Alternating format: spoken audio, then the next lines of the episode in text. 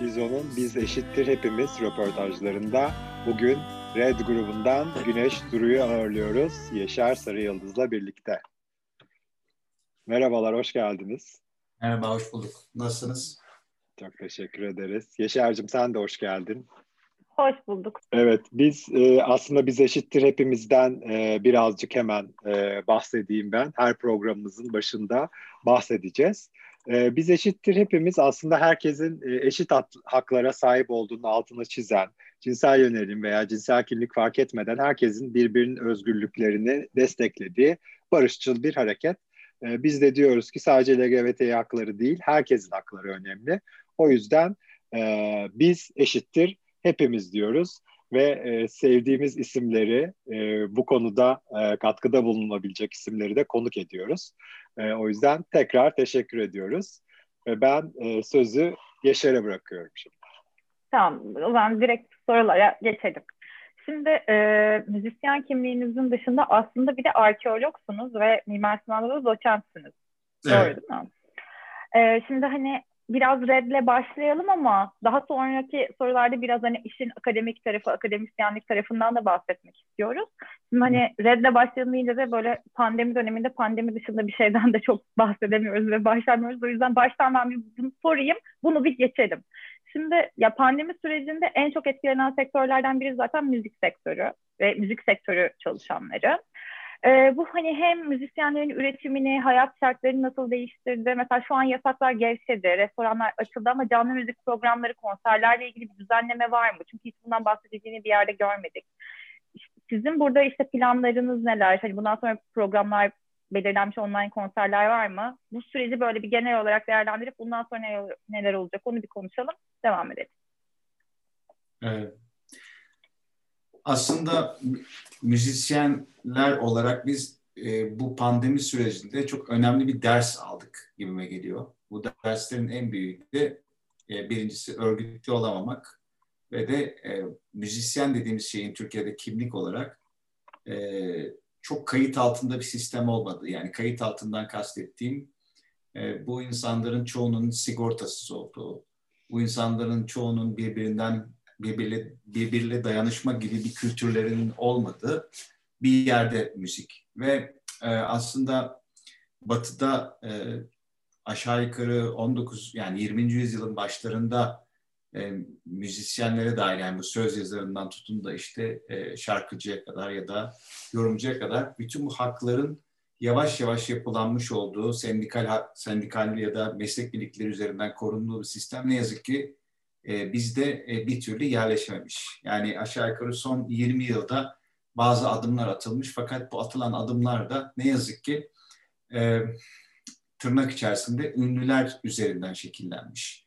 Yani ünlüler aslında kendi haklarını korumak için bir takım meslek birliklerinin kurulmasına ön, öncülük etmişler, ön ayak olmuşlar ve burada bir gelir dünyası olduğunu düşünmüşler ve bu gelir dünyasını bir anlamda e, kısmen burada eleştiriyorum. Kendi konfor e, alanlarını düşünerekten daha çok işte bu e, çok ünlü olmayan, çok az üreten ya da ürettiği şey çok görünür olmayan, tırnak içerisinde satmayan işler ya da sanatçıların geleceğiyle ve onların nasıl hayatta kalacaklarıyla hiçbir zaman ilgilenmemişler. Bu sebepten dolayı da bu pandemi süreci e, bizi e, hiç e, de tahmin etmediğimiz bir e, süreçle karşı karşıya e, getirdi müzisyenler e, çalamadıkları için çoğunlukla yani burada müzisyen dediğimiz şey sadece albüm çıkartan değil işte bir pavyonda klarnet çalandan tutun da e, işte bir e, türkü barda saz çalan ya da gitar çalan bir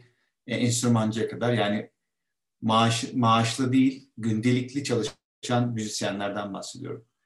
Tabii sadece bunlarla da bitmiyor. E, bütün bu ekiplerle beraber çalışan işte ses mühendisleri, teknisyenler, e, rodiler ve bu, bu sektörün içerisinde olan herkes yani asistanlar bütün bunlar da aynı şekilde bu dünyanın kayıtsızlığı nedeniyle e, ve e, aslında kayıtsızlığın temel nedeni de Türkiye'deki A, Türkiye'deki yüksek vergi oranları bu dünyadaki B, gelir eşitsizliği e, yani e, çünkü e, çok ünlülerin işte e, aldığı rakamlarla biraz aşağı doğru gittikçe birdenbire radikal olarak rakamların değiştiğini görüyoruz. Hakkaniyetli olmadığını görüyoruz e, bu ücretlerin. Dolayısıyla sistem bir türlü yapılanamamış. Ve pandemiyle beraber de insanlar ne yazık ki tek gelir kaynakları olan enstrümanlarından, müziklerinden bunu icra edecek mekanlardan uzak kaldıkları için e, ne yazık ki bazı arkadaşlarımız intihar ettiler. E, epeyce e, sayının yüksek oldu ama tam olarak bilinmediği için de zikretmek istemiyorum rakamı. E, başka başka sektörlere yöneldiler. E, veya, veyahut e, e, hiçbir şey yapmıyorlar uzun zamanlar beri ve borçları katlanarak devam ediyor. Maalesef bu konuya ilişkin de bir çözüm üretilemedi. E, meslek birlikleri üzerinden e, çok cüzi bir rakam bin lira sadece bin lira yani düşünürsek bir yıldır pandemi içerisinde olduğumuzu biner lira dağıtılması gibi bir karar verildi. Bu da tabii o meslek birliklerinin kayıtlı olanlara dair e, dair bir şey. Biz reddettik bu ücreti e, ve yani isteyen ihtiyacı olanlara verilmesini e, söyledik. E, ama e, nihayetinde bu meslek birliklerine kayıtlı da çok az insan olduğunu düşünürseniz e, bir diğer taraftan da Türkiye müzik kültürü olan e, işte diyorum Türk halk müziğinden Türk sanat müziğine işte alternatif müziğe çok geniş yelpazesi olan ve işte düğünlerden tutun da işte ne bileyim e, sadece konserler olarak görmemek, görmek gerekiyor. Muazzam bir şeyi olan, müzikle, müzik geleneği olan bir e, ülke. E, o yüzden de e, kimi, ya bu paraların kime nasıl dağıtılacağı da tabii ki bir problem idi. E, ama e, genel olarak baktığımız vakit diğer batılı ülkelerde gördüğümüz pandemi sürecindeki destekler e, hemen hemen her e, şeye e, meslek grubuna olan desteklerin e, Türkiye'de olmadığını görürsek aslında böyle bir niyet olsaydı bile e, biz kayıtlı müzisyenlere bile hiçbir şey verilmediğine göre demek ki yani buradaki meselemiz aslında ki kayıt meselesinin de olmadığını daha çok daha iyi anlıyoruz. Yani meselenin aslında Türkiye'de sanatçının, oyuncunun işte e, ve işte benzeri e, grupların e, maalesef işte e, büyük şirketlerden, büyük e, e, işte rantı daha yüksek, e, e, kaybedilmesi e, dramatik sonuçlar verebilecek e, endüstrilerden vazgeçmekten e, onlar kadar değerli olmadığını gösterdi bize. Ya aslında bu bir değer ilişkisi mi ondan da emin değilim. Çünkü e, devletin parası var işte geçenlerde Levent Üzümcü ile konuşurken de benzer bir şey geldi. Yani mesela Türkiye'deki vergi oranları yüksek evet ama bu bir sorun değil vergi bana dönüyor olsa. Ya ödediğimiz verginin bize bir geri dönüşü olsa verginin yüksek olması da problem olmaz. E, ya bu bir değer ilişkisinden ziyade bir rant ve çıkar ilişkisi ve aslında biz hani bir senedir uzun süredir belki bir sene yani evdeyiz dönüşümlü olarak işte evde rahatlıyoruz falan. Ama kafayı yemediysek bunu da sanata borçluyuz. Bunu müziğe ve sinemaya borçluyuz. Yani bu, bunun bir karşılığı olmalıydı ve gerçekten işte Almanya ile falan karşılaştırınca restoran ve kafelere yapılan yardımı da Almanya yanlış bilmiyorsam bir önceki senenin cirosunun yüzde seksenini ödüyor. Ciro'nun yüzde seksenini ödüyor. Türkiye'de yüzde üçünü ödüyor gibi yani hani evet artık bir şekilde madem ki biz kendi ilişkimizi kendi aramızda kuruyoruz, işte kendimiz destek oluyoruz birbirimize o zaman hakikaten vergi vermeyelim gibi bir duruma geliyor. Yani şimdi değerden kastettiğim şey şu aslında bizler çok görünür yani sanat dediğimiz müzik dediğimiz şey çok görünür şeyler değil iktidar için bence. Çok meşhur olduğunuz vakit görünür hale geliyorsunuz. O propagandanın bir parçası olabileceğiniz vakit görünür hale geliyorsunuz. Ama onun dışında ben bu anlamda bir değer ilişkisinden bahsediyorum. Çok görünür bir yerde evet. görünür bir yerde durmuyoruz. Müzik dediğimiz şey ya da sanat dediğimiz şey bir ülkenin politikasına çok ilişkili. Yani buradaki vergi gelirlerinden telif gelirlerine kadar her şey tamamen bir politikayla ilişkili. Yani bugün Almanya'da klasik müzik mesela işte e, şey olarak söylüyorum, çarpan olarak söylüyorum. Klasik müzik icra edenler e, çok az sayıda kaldıkları için, klasik müzik çok yaygın olmadığı için ama onun korunmasına çok e, e, önem verdikleri için Almanya'da, Avusturya'da oradaki çarpanların, telif çarpanların daha yüksek olduğunu görüyoruz. Bizde bu tip hassasiyetler maalesef yok. Yani e, bir göstermelik bir takım konserler yapıldı biliyorsunuz. Çok fahiş rakamlar ödendi. Orada çıkan isimleri de biliyoruz vesaire. Ama diğer taraftan burada tabii e, sadece iktidar eleştirisi yapmak da doğru değil. Burada e, şeyi gördük, e, sponsorları gördük. Sponsorlar da yine büyük markalarla zaten paraya ihtiyacı olmayan, teliften zaten yeterince gelir elde eden, bu süreçte aç kalmayacak, yani asgari olarak en azından kendilerini idame edebilecek gruplara ya da sanatçılara yöneldi. Yani ben olsam bu tercihi maalesef biraz da aşağıdan başlatırdım. Yani piramidin tepesinden bunu başlattığınız vakit bir işe yaramıyor bu. E, ve yine e, bu süreçte herkes açken, e, insanlar birbirini öldürürken sosyal medyada e, tırnak içerisinde şaklabanlık yapan insanlara markalar büyük paralar verdiler. Sırf bizi eğlendirsin diye. Ben bunlara da katılmıyorum ve bunların da böyle adlandırılması gerektiğini düşünüyorum. Tabii ki e, yani ben hep beraber ölelim, yani bunu hep beraber bir tür şey kurban şeyini, e, psikolojisini hep, hepimiz hep birlikte yaşayalım demiyorum ama burada asıl bu süreci, bu oyunu bozanlar hep markalar oluyor maalesef. Markalar istedikleri desteği istedikleri şekilde yapabilecekken e, daha görünür olmak adına bu süreçte e, çok yüksek e, rakamlarla bir takım sosyal medya fenomenlerine paralar ödediler.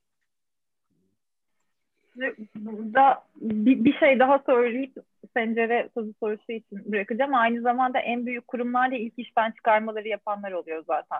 Evet, yani bir, bir sene boyunca boşa ödeyecek, e, boşa maaş ödese bile onu asla etkilemeyecek bir kurum ilk ay e, binlerce insanı ücretsiz izne çıkarıyor. Doğru. Ya, hem öyle hem de pandemi döneminde de aslında büyük şirketler çok büyük e, kazançlar da elde etti. Hem çalışanları üstünden onlara vermedikleri haklar üstünden de kazançlar elde ettiler. E, bu kesinlikle böyle.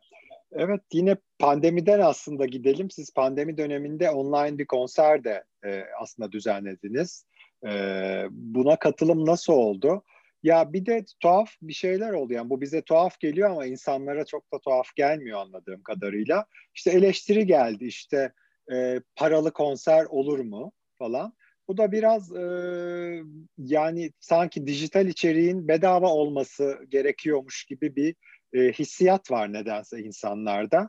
Halbuki dijital içerik de olsa yani online konser de olsa orada buna emek veren insanlar var.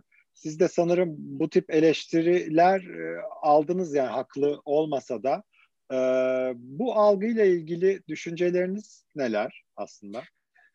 E, galiba bu ilk online konserlerde Harun Tekin, Mor Ötesi'nin e, solisti. O e, tek başına bir performans yaptı. E, biz e, bu işi sahneden yapmak istedik. E, ve bütün grupla yapmak istedik. Bütün grupla yapmak isteme sebebimiz de aynı zamanda bizimle çalışan insanların da para kazanmasını istedik bu süreçte ve bunun profesyonel olmasını istedik ki e, yani Harun biraz daha sembolik sembolik ücretlerle yaptı konseri. E, ama biz bunun sembolik yapmak yerine e, orada e, çünkü bunu e, sizlere ulaştır, ulaştırabilmemiz için sağlıklı ve iyi bir şekilde sahne koşullarına ulaştırabilmemiz için birilerine para ödememiz gerekiyordu e, grubumuza, yani bizle çalışan e, ekibe e, bütün parayı vermek istiyorduk. Yani çünkü uzun zamandır çalışmıyorlardı. Dolayısıyla biz e, çok da yüksek olmayan e, bir e, yani İstanbul'da bir yerde çalıyormuşuz gibi bir bilet fiyatına konser yaptık. Bazı eleştiriler aldık doğru ama e, şimdi baktığımız vakit nereden dinlendiğimize e, İspanya'dan, işte Londra'dan, işte Amerika'dan da dinlendik. Yani euro ve dolar e, şeyini düşünürseniz aslında onlar için çok ucuza bir konser vermiş olduk. E, burası için de ben çok yüksek bir e, meblağ olduğunu düşünmüyorum. Çünkü her gün yaptığımız bir şey değil bu. Yani uzun zamandan beri ilk defa çalıyorduk vesaire. Bu süreçte e, 65 TL miydi? Evet 65 liraydı. Evet. evet. E, ve ben aslında şunu da söyleyeyim size. E, Türkiye'de 3 yıldır ya da 4 yıldır bilet fiyatları yükselmiyor. Bilet fiyatları yükselmiyor ama buna e, karşılık her şeyin fiyatının yükseldiğini görüyoruz. Yani e, bilmiyorum ben e, uzun zamandır işte e, tütün mamülü kullanmıyorum ama yani fiyatların ne olduğunu ya da e, işte Türkiye'deki alkol fiyatlarına baktığımız vakit ya veyahut da işte bir, bir kalem pil, dört tane kalem pilin 45 liraya satıldığı bir ülkeyiz biz. Yani plastik kutularda satılıyor artık. O yüzden e, bu bilet fiyatları e, 3 yıldır 4 yıldır aynı seyrederken e, insanlar evdeyken e, evet gelirleri yokken e, ama bir diğer taraftan da bizle çalışan ve uzun zamandır para kazanama, kazanamayan bir ekibimiz varken bu konseri bedava ya da sembolik yapmak bize doğru gelmedi açıkçası. Burada tabii şu olsa iyi olurdu. Hakikaten büyük markalar e, bunu bir bir tür trafiğe bağlayıp yine aynı yine altın çizerek söylüyorum sürekli aynı isimlerle aynı büyük isimlerle yapmak yerine e, insanlara hani e, evde oturan insanlara değil ama kendisini sahne, sahnede temsil edecek insanlara bir konser yaptırabilecek bir zemin oluştursalardı tabii ki daha iyi olurdu. O zaman belki insanlar bedava müzik dinlerdi ama o müzisyenlerin parasını sponsorlar veriyor olurdu. E, o yüzden biz bu eleştirilere çok e, kulak asmıyoruz. Çünkü biz çok fazla e, off yani canlı olarak insanlara e, sosyal sorumluluk e, projesi için işte pek çok bedava konser verdik. Burada Ankara'ya gittik, İzmir'e gittik, farklı şehirlerde. Tamamen kendi kendimiz masraf yaparak pek çok projenin içerisinde yer aldık. Biraz da ben bunun e, karşılıklı bir destek e, alanı olduğunu düşünüyorum. Müzisyeni, müzisyeni de sanatı da e, dinleyicinin ya da izleyicinin e, koruyup kollaması gerekiyor böyle zamanlarda. E, kimseden de işte hiçbir şey yapmadan para istemiyoruz. Yani banka hesabımızı verip işte biz evde oturuyoruz bize yardım etsiniz de, de, demiyoruz. O sırada sahnede bir şey icra ediyoruz ve diğer taraftan Türkiye'de maalesef e, dinleyici o müziğin nasıl ortaya çıktığı, hangi e, dinamiklerle, hangi zorluklarla ya da hangi teknolojik ve işte e, bütçesel imkanlarla ortaya çıktığına çok aşina değil maalesef. O sahnede o yani konser yapılırken e, o, o canlı yayın nasıl ulaştığını çok fazla bilmiyorlar. E, biraz da bunun eleştirisi olduğunu düşünüyorum ama e, herhalde herkes o eleştirileri yapanlar da zamanla anlamışlardır doğruyu. Evet yani konser Nisan'da yok Temmuz'daydı. Yani o, o dönemden bu döneme zaten bir sürü şey oldu. Bir evet. yandan da e, bir sürü ücretsiz şey yaptık da dediniz. Van için rock, Van depremi için yapılan konserin de fikir babası sizdiniz diye hatırlıyorum. O dönemde. Evet yani şöyle ben aslında e, bu Türkiye'de hep böyle e, bir takım işte felaketler üzerinden yaz tutulup müziği ve işte e, tırnak içerisinde eğlence olarak görüldüğü için bu tip faaliyetler genelde bunların hemen yasaklandı ama futbol maçlarının vesaire falan her zaman sürdüğünü, Tabii. devam, devam ettiğini gördük. O yüzden de o Van depremi sonrası e, hani biz müzisyenler olarak ne yapabiliriz?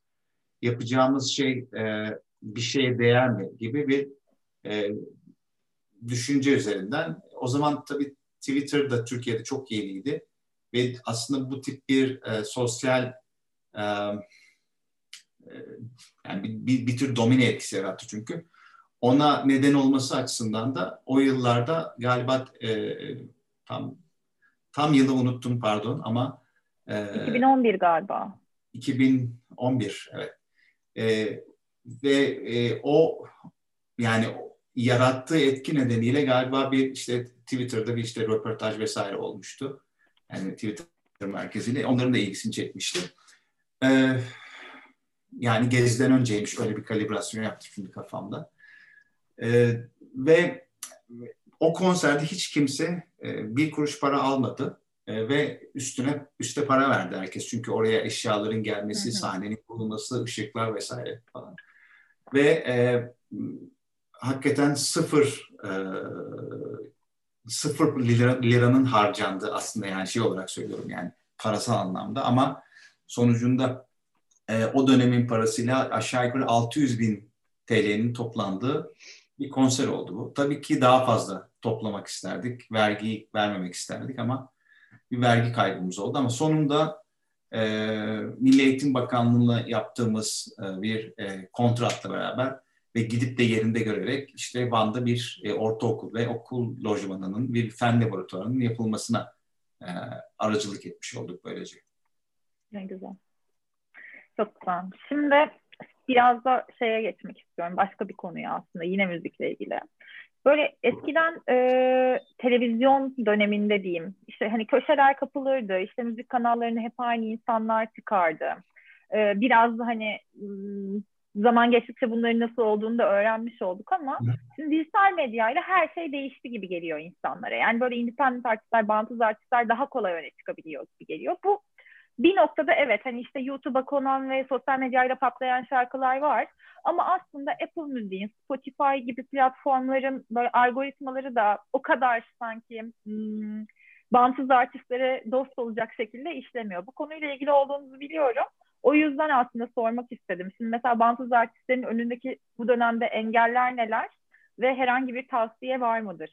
Eski piyasa yeni piyasa karşılaştırması yapalım aslında biraz. Aslında bu dönem bağımsız artistlerin e, geçmişi oranla çok daha tırnak içerisinde yine söylüyorum cool olduğu ve e, kısmen de daha avantajlı olduğu bir dönemi yaşıyoruz. Bir kere bağımsız olmak yani bu cool sözcüğünü özellikle kullandım çünkü e, bağımsızlık yani, bağımsız artistler kendi içlerinde yani kendi aralarında bir e, topluluk oluşturdular. Bu da güzel bir şey oldu bence ve kendi aralarında bir tür rekabet dünyası var. Kendi aralarından kastettiğim bunu bir alt lig olarak görmüyorum. Yanlış anlaşılmasın.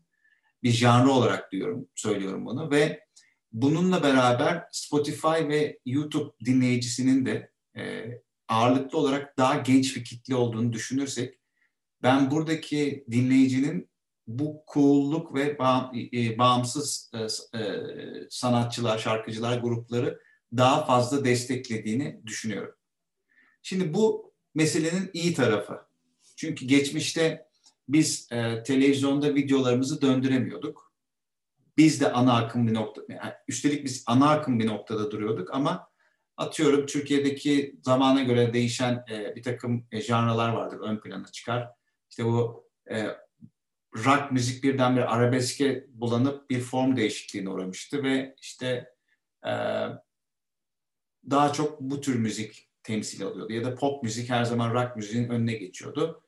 E, biz de ana akımda gözükmemize karşı kendimizi gösterebileceğimiz bir medya organı yoktu. Şimdi burada Spotify gibi yerler, Apple Müzik gibi yerler ya da benzeri platformlar, YouTube gibi yerler ya da sosyal medya üzerinden bağımsız artistler kendilerini gösterebiliyorlar. En azından bir medya var. Daha önce siz kendinizi yani elinizde CD ile sokaklarda dolaşamazsınız. Medyanın ya da elinizde videonuzla sokaklarda dolaşamazsınız. Onu bir yere koymanız gerekiyor ki biz bunlarla başa çıkmaya çalışırken yani hani bağımsızmışçasına e, çünkü bizim şarkılarımızı radyolar çok az çaldılar. Bizim videolarımızı televizyonlar çok az döndürdüler çeşitli sebeplerden dolayı. E, o sürede o süreçte biz elimiz kolumuz bağlı e, durmak zorunda kaldık. Yani konserlerle bunu aşmaya çalıştık. Dinleyiciye sadece konserlerle ulaş, ulaşmaya çalıştık. Ve YouTube vardı ama YouTube'un algısı böyle değildi. Yani YouTube bir e, müzik, e, Türkçe yani daha doğrusu bu anlamda bir yer değildi. E, sonra sonra sonra yapılanmaya başladı YouTube'un da bu anlamı. O yüzden ben bu süreçte kazananın e, Spotify ve Apple Müzik gibi benzer platformlar ya da YouTube gibi platformlarla bu bağımsız müzisyenler olduğunu düşünüyorum ki baktığımız vakit bunların hani çıkmaya başlaması ve görünür olmaya başlaması Türkiye'deki atıyorum Sofar gibi küçük böyle ev konserleri, küçük işte farklı mekanlardaki küçük konserlerle başladı. İzleyiciye de bu çok cool gelmeye başladı. Çünkü televizyonda gördüğü o çok makyajlı, işte çok prodüksiyonlu işlerden sonra birdenbire bir samimiyet şeyiyle, gerçekliğiyle tanıştılar. Ve o mesafesizlik e, gençlere bence iyi geldi. Yani e, herkes orada bir şey görüyor. Ama şimdi bugün geldiğimiz nokta on, on, or, oraya da tükettiğimizi düşünüyorum ben. Yani on, o, o meselede de neredeyse 10 yılı geride bırakacağız. O SOFAR ve benzeri işler sürecini. Artık o da bitti gibi e, geliyor bana. E, ve maalesef bu işte alternatif müzik ya da bağımsız şarkıcılık dediğimiz şey biraz şu anda e, maalesef demeyeyim ayıp olmasın o janraya ama rap müzik, arabeskleşen rap müziğin altında ezilmeye başlıyor giderek. Hangi tür ezilmiyor ki rapin altında? Evet. Bu biraz arabeskleş, arabeskleştiği için rap tabii daha çok şey etlendi ve hacimlendi. Şimdi rap çok alternatif ve güzel bir şekilde başladı Türkiye'de yeniden. Yani bu bence hep böyle bir takım grafikleri var müziklerin. Fakat ne zaman ki arabeske bulaştı bu rock müzik de bunu yaşamıştı. Yani 2007'lerde, 2008'lerde çok güzel bir rock müzik giymesi varken birdenbire arabesk rock diye bir şey. Onu diyecektim. Ve, Türkiye'de arabeskleşmeyen bir şey var mı aslında genel evet, olarak yani? Arabeskleştiği zaman da bence e, bir süre böyle çok her şeyi yani çok baskınlaşıyor ama ondan sonra da yok oluyor. Yani bunu rock müzikte gördük. Biz hiçbir şeyi kendi janrında bırakmıyoruz. Türkiye halkı olarak sevmiyoruz kendi Değil janrında. Doğru. Sıkılıyoruz. Peki Red aslında çok e, ikonik bir grup. Özellikle Türkiye e, alternatif rock dinleyicisi için. Çok da önemli bir grup. E, böyle birkaç soruyu soracağım aslında Red'le ilgili. E, bu çok sorulmuştur eminim ama Red adı nereden geldi? Ve e, aslında Red'le ilk yola çıkarken e, neler hedeflemiştiniz ve bunlara e, ulaşabildiniz mi aslında? Bir de bir minik soruyu daha şey yapayım. E, Doğan Duru sola çalışmalar yapıyor. Özellikle 2020'de yayınladı kardeşiniz. E, Red dağılmadı ve devam edecek diye biliyoruz. Hı hı. E, böyle birkaç soruyu sordum ama hatırlatırım. Tamam, o zaman sondan başlayayım. Tamam. E, bu e, solo albüm meselesi hepimizin e, planlarından bir tanesi. E, benim de öyle bir planım var. Belki Berke de öyle bir şey yapar çünkü o da üretken bir arkadaşımız. E, bizde solo albüm yapmak aslında e, bir tür çeşitlilikle alakalı. Doğan çok üretken bir isim yani e, ve e, bir albümde de e, genelde şarkı sayısı bir tek 21'de 21 şarkı koymuştuk ama çok delilikti yani. Onu iki albüm yapmak ticari olarak bizim için daha avantajlı olacaktı. Sınırlı sayıda albüm şarkı koy, koyduğunuz için bir albüme. E, o yüzden de o şarkıların niteliğinin ve anlamının ya da bağlamının eskimesi, eskimesi e, üreticisi için iyi bir şey değil. Doğan'ın planlarından bir tanesiydi bu. E, o yüzden yaptı. Daha fazla da e, solo albüm yapacaktır kariyerinde. E, biz Red olarak e, önümüzdeki hafta yeni albüme e, stüdyoya giriyoruz tekrardan. O yüzden yani bu süreç genelde e, hep böyle solo albümler öyle bir şeyle okunur ama hiç yani kenarından bile geçmedik öyle bir sürecin. Yola devam ediyoruz. Diğer soruya gelirsek e, Red e, anlamı ya da işte Red ismi ya da bağlamı e, ya da başlangıçta ne e, hayal etmiştik ne oldu? E, iki e, soruya bir şeyle cevap vereyim. Red aslında biz e, ortaya yani çalmaya başladığımızda birlikte e, Türkiye'de e, Türkçe müzik yapmak çok cool bir şey değildi. Yani kimse sizi dinlemiyordu. Coverlar dinleniyordu ve İngilizce coverlar dinleniyordu. Yani 90'ların başından itibaren söylüyorum bunu. O süreçte e, bazı müzik yarışmaları oldu. İşte Roxy müzik yarışması vesaire gibi.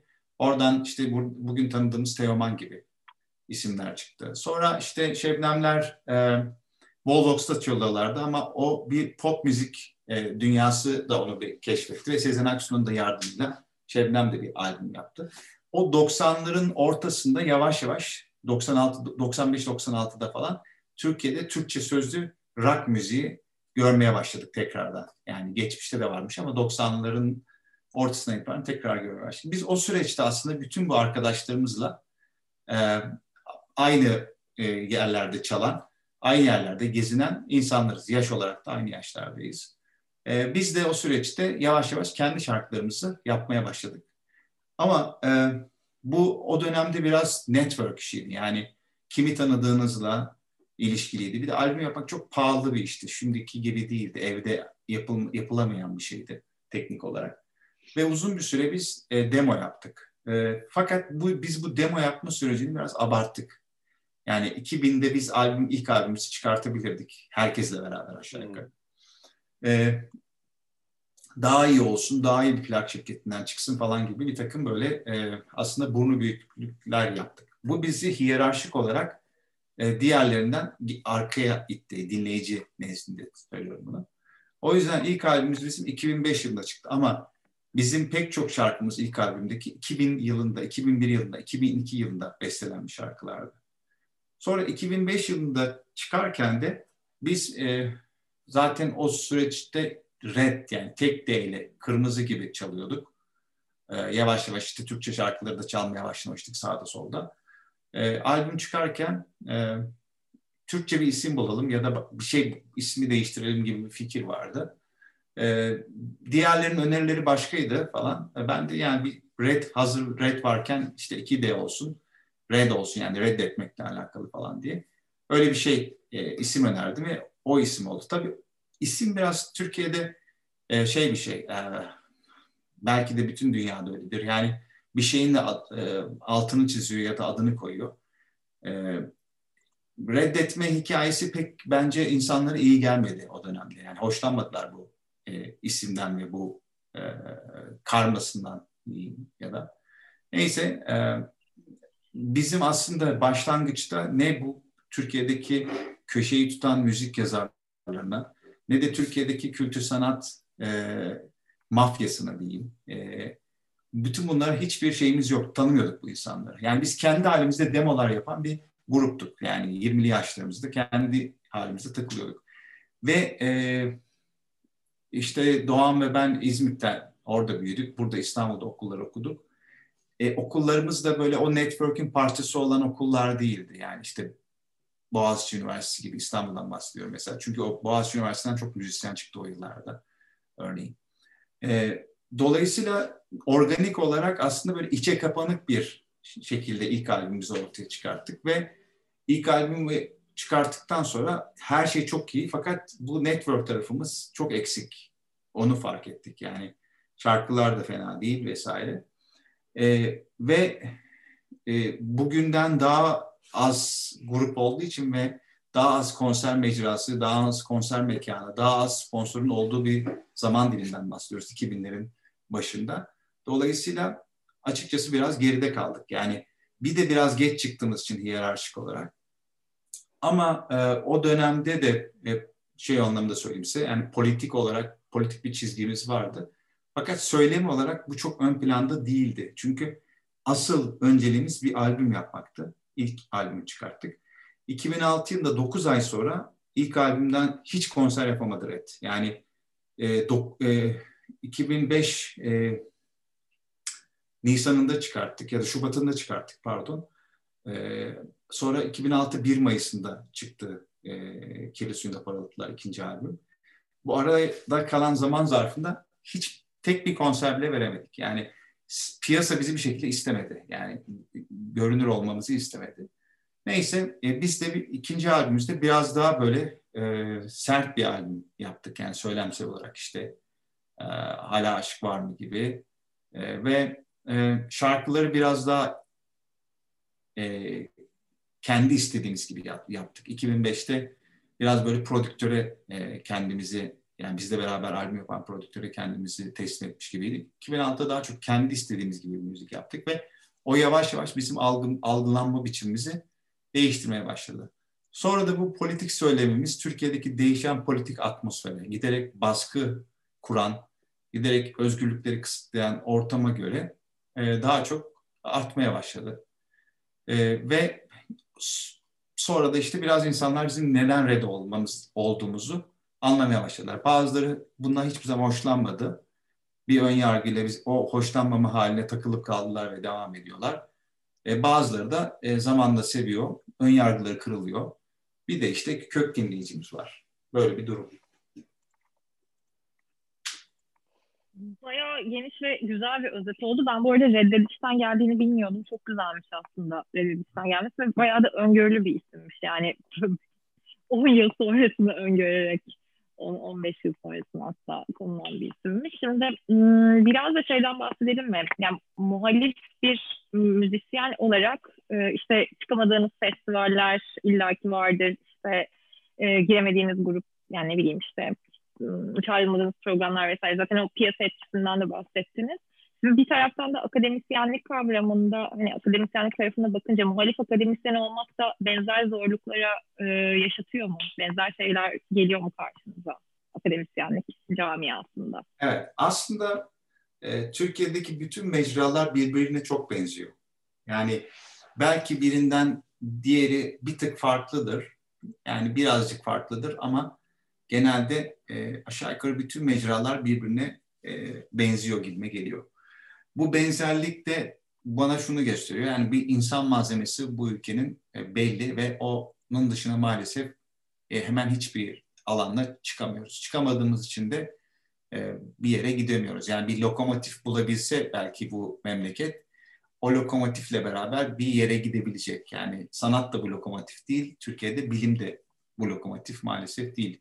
Ben ikisini birden, ikisininle beraber, ikisininle de meşgul olan birisi olaraktan bunu açık açık görüyorum. Yani orada çektiğim sıkıntıları akademik ortamda da çekiyorum. Ee, tabii akademik ortam müzik ortamına göre daha fazla kuralları olan ve e, bu kurallarla beraber cezalandırma müessesesi de yani bu e, şeyle beraber tanıdığımız, iktidarla beraber tanıdığımız daha e, net olan bir dünya. E, ve e, tabii kendine göre bir hiyerarşisi var, dili var vesaire ama e, müzisyen kimliğinde müzik dünyasından bahsedersek yani benim oradaki kimlik yani benim duruşum ve dünya olarak söylemek istersen bunu ben e, Türkiye'deki müzik sektörünün biraz böyle e, tırnak içerisinde samimiyet yalanı üzerinden kurulduğunu, inşa aldığını düşünüyorum. Yani siz samimi gelmelisiniz ki dinleyiciye ya da samimi görünmelisiniz ki bütün e, sorunları aşabilin. Bunun samimiyet demek ama Türkiye'de bence e, degrade bir şey yani siyahtan beyaza kadar giden işte bir omurganın giderek böyle itimi gibi geliyor bana. O yüzden de e, biz bu samimiyet meselesine e, meselesinde biraz fazla omurgalı bir yerde duruyoruz. Fazla omurgalı bir yerde durduğunuz vakitte de, dinleyiciye karşı işte snob, ukala, kıl, kıskanç işte türlü bir takım negatif e, kodlamalarla tanımlanıyorsunuz. E, ama e, zamanla bazen gerçekler gözüküyor, bazen hiçbir zaman anlaşılmıyorsunuz, anlaşılamıyorsunuz. E, çünkü size iletenler de var burada. Yani doğrudan kendinizi ifade edemiyorsunuz. Belki sosyal medya buna aracılık ettiği doğrudan kendimizi ifade edebilir olduk. Eskiden bunu müzik, müzik yazarlarıyla yaptığımız röportajlarla yapabiliyorduk sadece.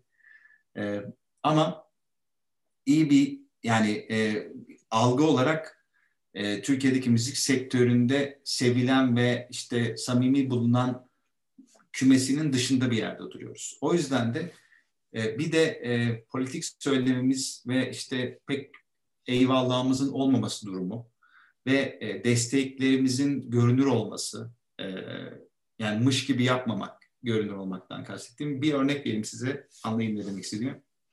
Mesela e, adalet yürüyüşüne katıldık biz ve biz e, CHP'yi de eleştiriyoruz. E, şeyi de e, Kılıçdaroğlu'nu da ben bizzat kendim eleştiren tweetlerle attım ama adalet yürüyüşü bize anlamlı geldi. Mesela bir parti meselesi değildi biliyorsunuz. Ve adalet yürüyüşü bittikten sonra bize oradaki kadro şeyi sordu. Yani işte red mi yazalım yoksa isimleriniz, isimleriniz mi yazalım diye sordular. E biz de red yazın dedik yani. Şimdi red'in yazılması demek sizin markalarla olan etkileşiminiz açısından size sıkıntı çıkartabilir demek aslında. Bize söylemeye çalıştıkları şey o.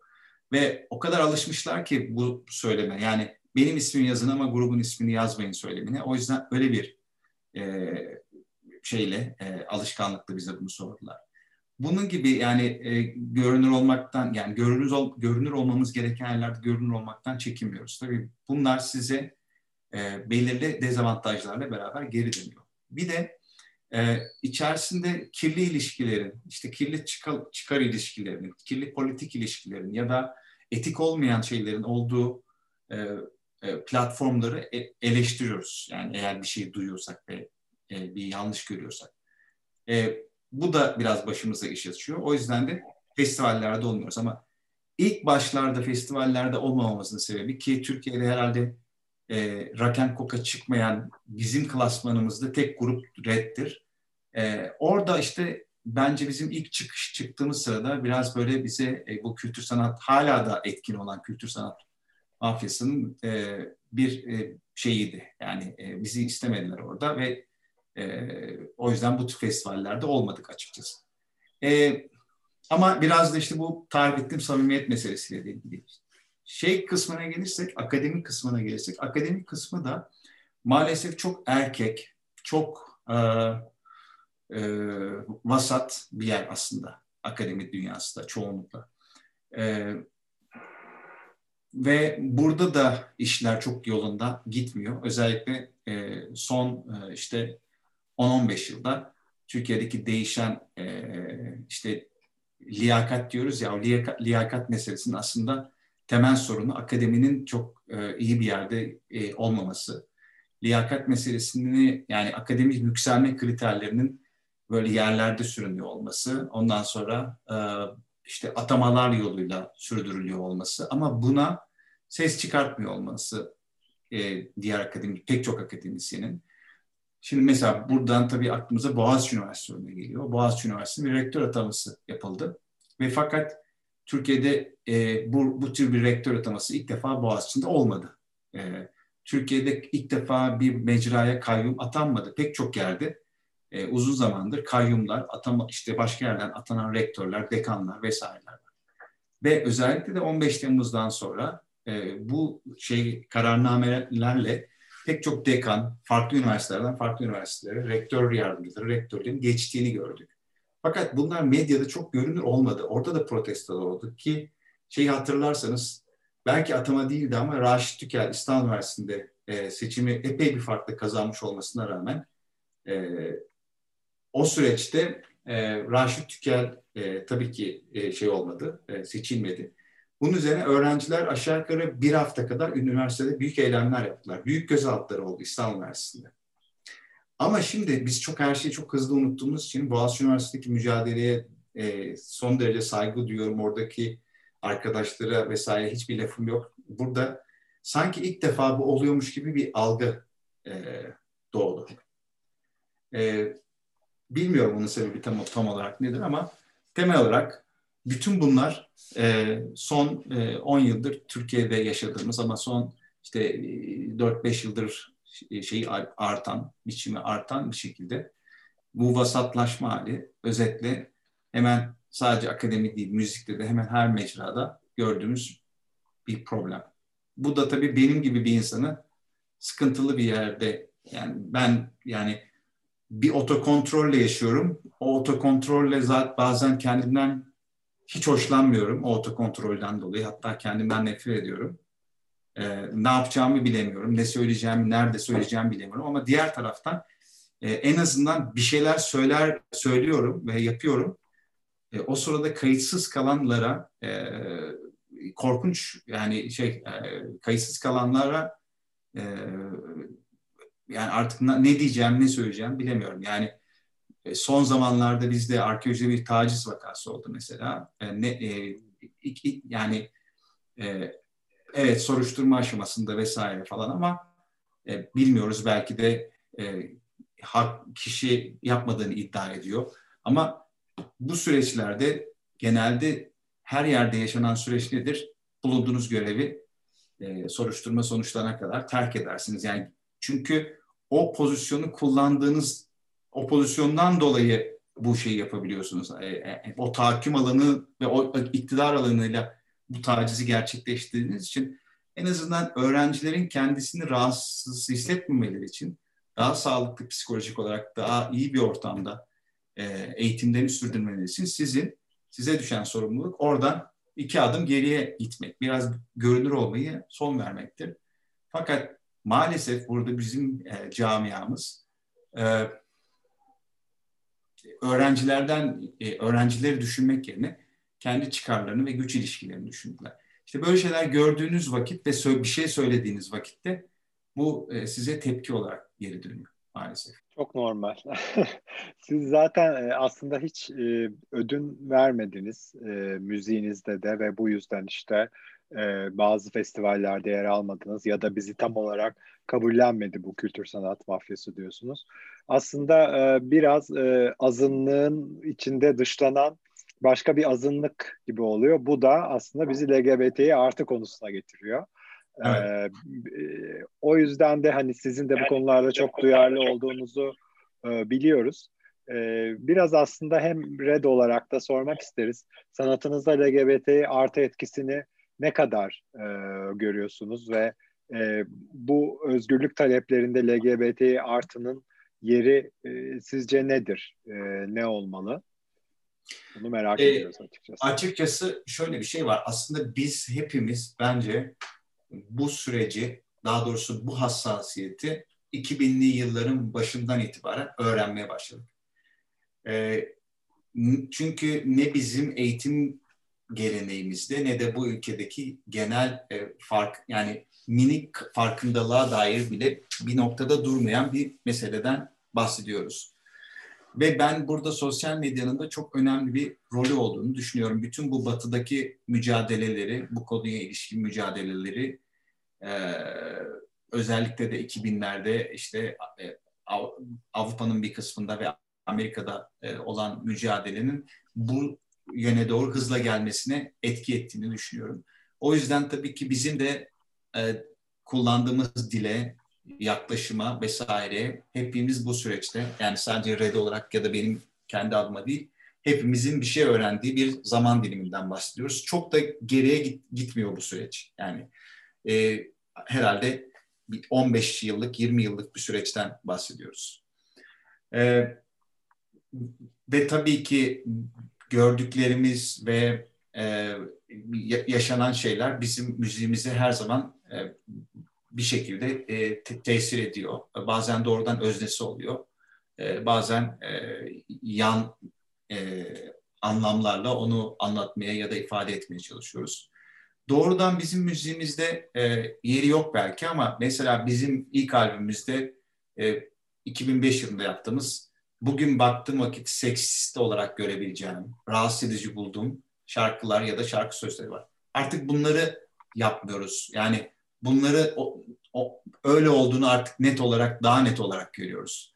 E, ama Türkiye'deki işte atıyorum e, genel pop diline baktığımız vakit, pop müzik diline baktığımız vakit çoğunlukla seksisttir ve çoğunlukla e, e, seksist olmanın ötesi, ötesinde e, ayrımcıdır.